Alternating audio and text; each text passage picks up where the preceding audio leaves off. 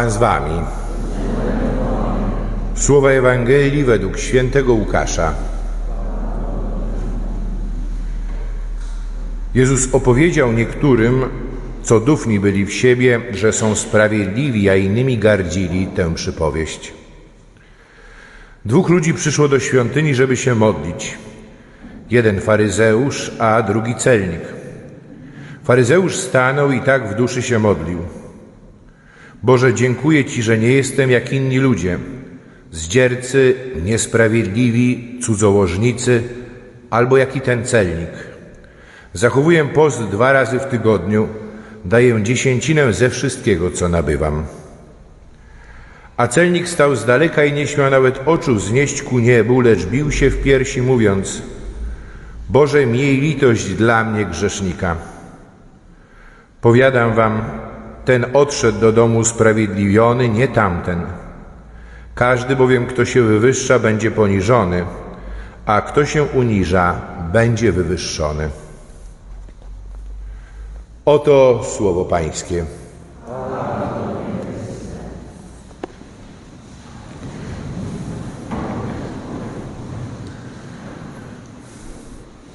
Dzisiaj wcześnie rano, jak jeszcze przygotowywałem się do dzisiejszej liturgii, pisałem ogłoszenia i ten pierwszy punkt ogłoszeń, który jest takim streszczeniem i przesłania liturgii słowa i też i niedzielnej homilii. I napisałem, że dzisiaj w swojej przypowieści Pan Jezus uczy nas gramatyki modlitwy. Ale potem przyszła refleksja, że tak naprawdę to, co czyni Jezus, owszem, uczy nas gramatyki modlitwy, tylko że jak słyszymy o uczeniu, to nam się to kojarzy wszystko ze szkołą. A przesłanie dzisiejszej Ewangelii jest takie, że burzy ten porządek, który jest zbudowany na tej zasadzie, na jakiej zasadza się nasza współczesna szkoła, ale mechanizm, który funkcjonuje w świecie i który funkcjonuje także i w Kościele. Tu chodzi o pewną, można powiedzieć, ukrytą albo jawną przemoc, o taką metodę kija i marchewki, i my to odnosimy też i do Pana Boga i naszej relacji z Bogiem, prawda, że będziesz grzeczny, będziesz wypełniał polecenia, odrabiał prace domowe, uczył się tak jak trzeba, to dostaniesz pochwałę, dostaniesz dobrą ocenę, a jak nie, no to będzie nagana, to będzie kara.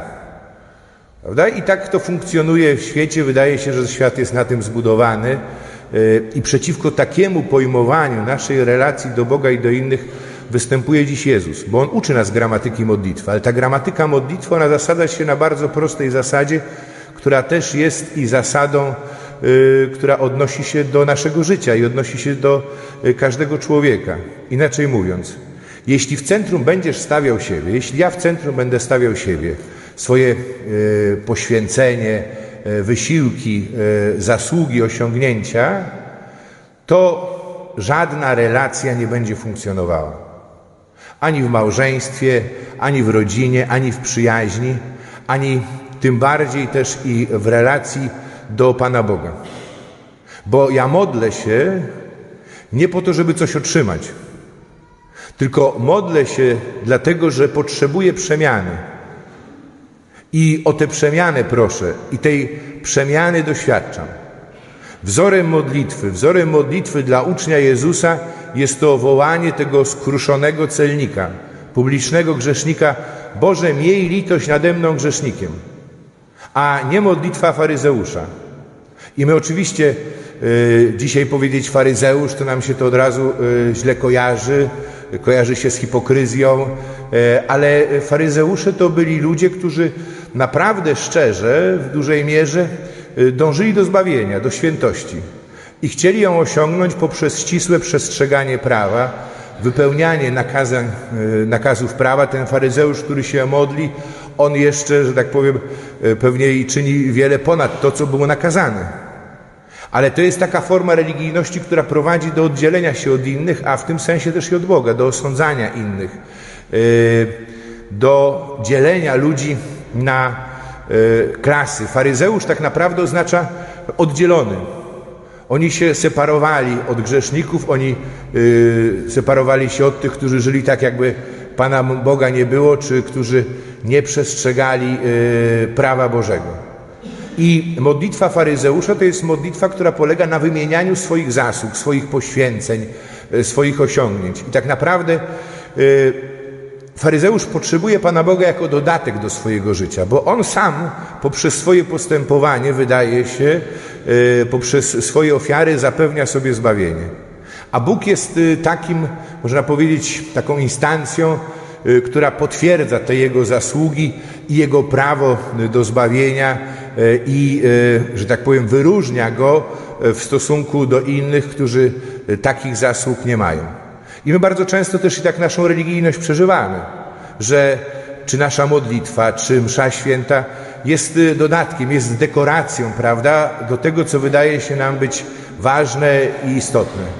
Tak można traktować, nie wiem, mszę świętą jako pewnego rodzaju dodatek, upiększenie naszych uroczystości rodzinnych, ale także i społecznych, politycznych i wiemy to doskonale. Natomiast modlitwa jest wtedy, kiedy Bóg jest w centrum modlitwy i Jego miłość i Jego miłosierdzie.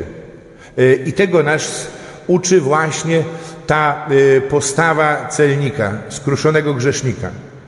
Modlitwa rozpoczyna się wtedy, kiedy schodzę jakby na samo dno, kiedy dotykam tego, co stanowi pewne rozdarcie w mojej duszy, co stanowi jakiś cierń, ból, ranę, którą bardzo chętnie bym ukrył przed sobą, przed innymi i przed Panem Bogiem. Tylko żebyśmy się rozumieli, tu nie chodzi o to, żebym ja teraz jakby starał się powiększyć takie poczucie tego, że ja jestem winien. Bo tu chodzi o pojednanie, ale pojednanie chrześcijańskie, ono nie jest skierowane ku przeszłości, tylko ku przyszłości. Bo ja świadom swoich własnych braków i tego braku, który mnie dotyka i świadom tego, że ja sam nie jestem w stanie zapewnić sobie zbawienia, zwracam się do Boga tego, który jest miłością i który w swojej miłości mnie przygarnia i przemienia, tak jak ten celnik, który modli się gdzieś tam przy wejściu do świątyni, nie chce wejść dalej, nie ma odwagi nawet podnieść wzroku ku górze, tylko uderza się w piersi, ale jednocześnie on chce innego życia, on pragnie innego życia i o takie życie się modli. I to on odchodzi usprawiedliwiony, a nie ten faryzeusz. I to może być dla nas gorszące, bo można się przed tym też i obronić. Ja dzisiaj rano zresztą też chcę Wam opowiedzieć i zacytować Charlesa Péguy. Péguy to jest człowiek, który odegrał ogromną rolę w, ja bym powiedział, w nawróceniu bardzo wielu ludzi, zwłaszcza takich intelektualistów we Francji. Poeta, filozof. Mówiono o nim, że po Dantem nie było większego chrześcijańskiego filozofa niż Péguy. W Polsce jest bardzo słabo niestety znany. Péguy pochodził z bardzo biednej rodziny, wychowywała go matka, babcia. Udało mu się, że tak powiem, przejść drogę edukacji też i dzięki stypendiom zaczynał swoją edukację właśnie ucząc się katechizmu, ale też i czytania, pisania od proboszcza. Wychowany właśnie w takiej religijności, bym powiedział właśnie, która opierała się na takiej zasadzie nagrody i kary. Zresztą jego mama i babcia, być może kobiety religijne, ale do kościoła nie chodziły. Posyłały go do kościoła, do księdza. On kiedy przystąpił już do pierwszej komunii, to gdzieś tam potem w swoich zapiskach napisał, że właściwie żadnego przeżycia, tyle że wypełnił pewien obowiązek i trochę ciężar spadł mu z serca. On potem odejdzie od Kościoła, odejdzie od chrześcijaństwa i to będzie związane przede wszystkim z jego myśleniem o piekle. Zaangażuje się w ruch socjalistyczny, wyjdzie, czy ożenił się z córką swojego zmarłego towarzysza i przyjaciela i przychodzi moment nawrócenia, bo Péguy doświadcza nawrócenia i to bardzo głębokiego nawrócenia. I teraz jego dramat dotyczy czego? No, że jego żona jest nieochrzczona, że jej rodzina jest skrajnie antyklerykalna, liberalna, jego dzieci są nieochrzczone. On bardzo chciał zawrzeć wtedy ich sakrament małżeństwa, dążył do chrztu dzieci, ale nie było to możliwe. I teraz jego przyjaciele, wśród nich takie postaci jak Jacques Maritain, jeden z wielkich też i myślicieli, i filozofów chrześcijan XX wieku, bardzo na niego naciskali. żeby rozstał się z żoną, żeby zaczął żyć, że tak powiem, zgodnie z wszystkimi zasadami wiary, z prawem tak naprawdę. I Péguy się przeciwko temu burzy, na to się nie zgadza. Te przyjaźnie tak naprawdę się ochładzają albo zostają zerwane. On ginie. Ginie w pierwszych dniach I wojny światowej, prowadząc atak. W pierwszym dniu bitwy nad Marną zostaje trafiony kulą w czoło. We wrześniu 1914 roku jego dzieci, syn ostatni, czwarte dziecko, rodzi się kilka miesięcy po jego śmierci, ale czwórka jego dzieci została ochrzczonych w 1925 roku, czyli 11 lat po jego śmierci. A 12 lat po jego śmierci sakrament Chrztu Świętego przyjmuje też i jego żona. Wiele by o tym opowiadać, ale to gdzieś też i znajduje odzwierciedlenie w tym, co on pisze i w jego takiej wrażliwości. Wrażliwości też i na to, o czym mówi nam dzisiejsza Ewangelia. Ja znalazłem taki fragment, którym chcę się z wami podzielić. To są jego takie zapiski, załączona nota o panu Kartezjuszu.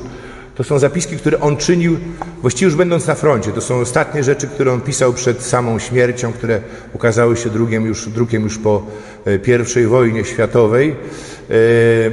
I on pisze coś takiego.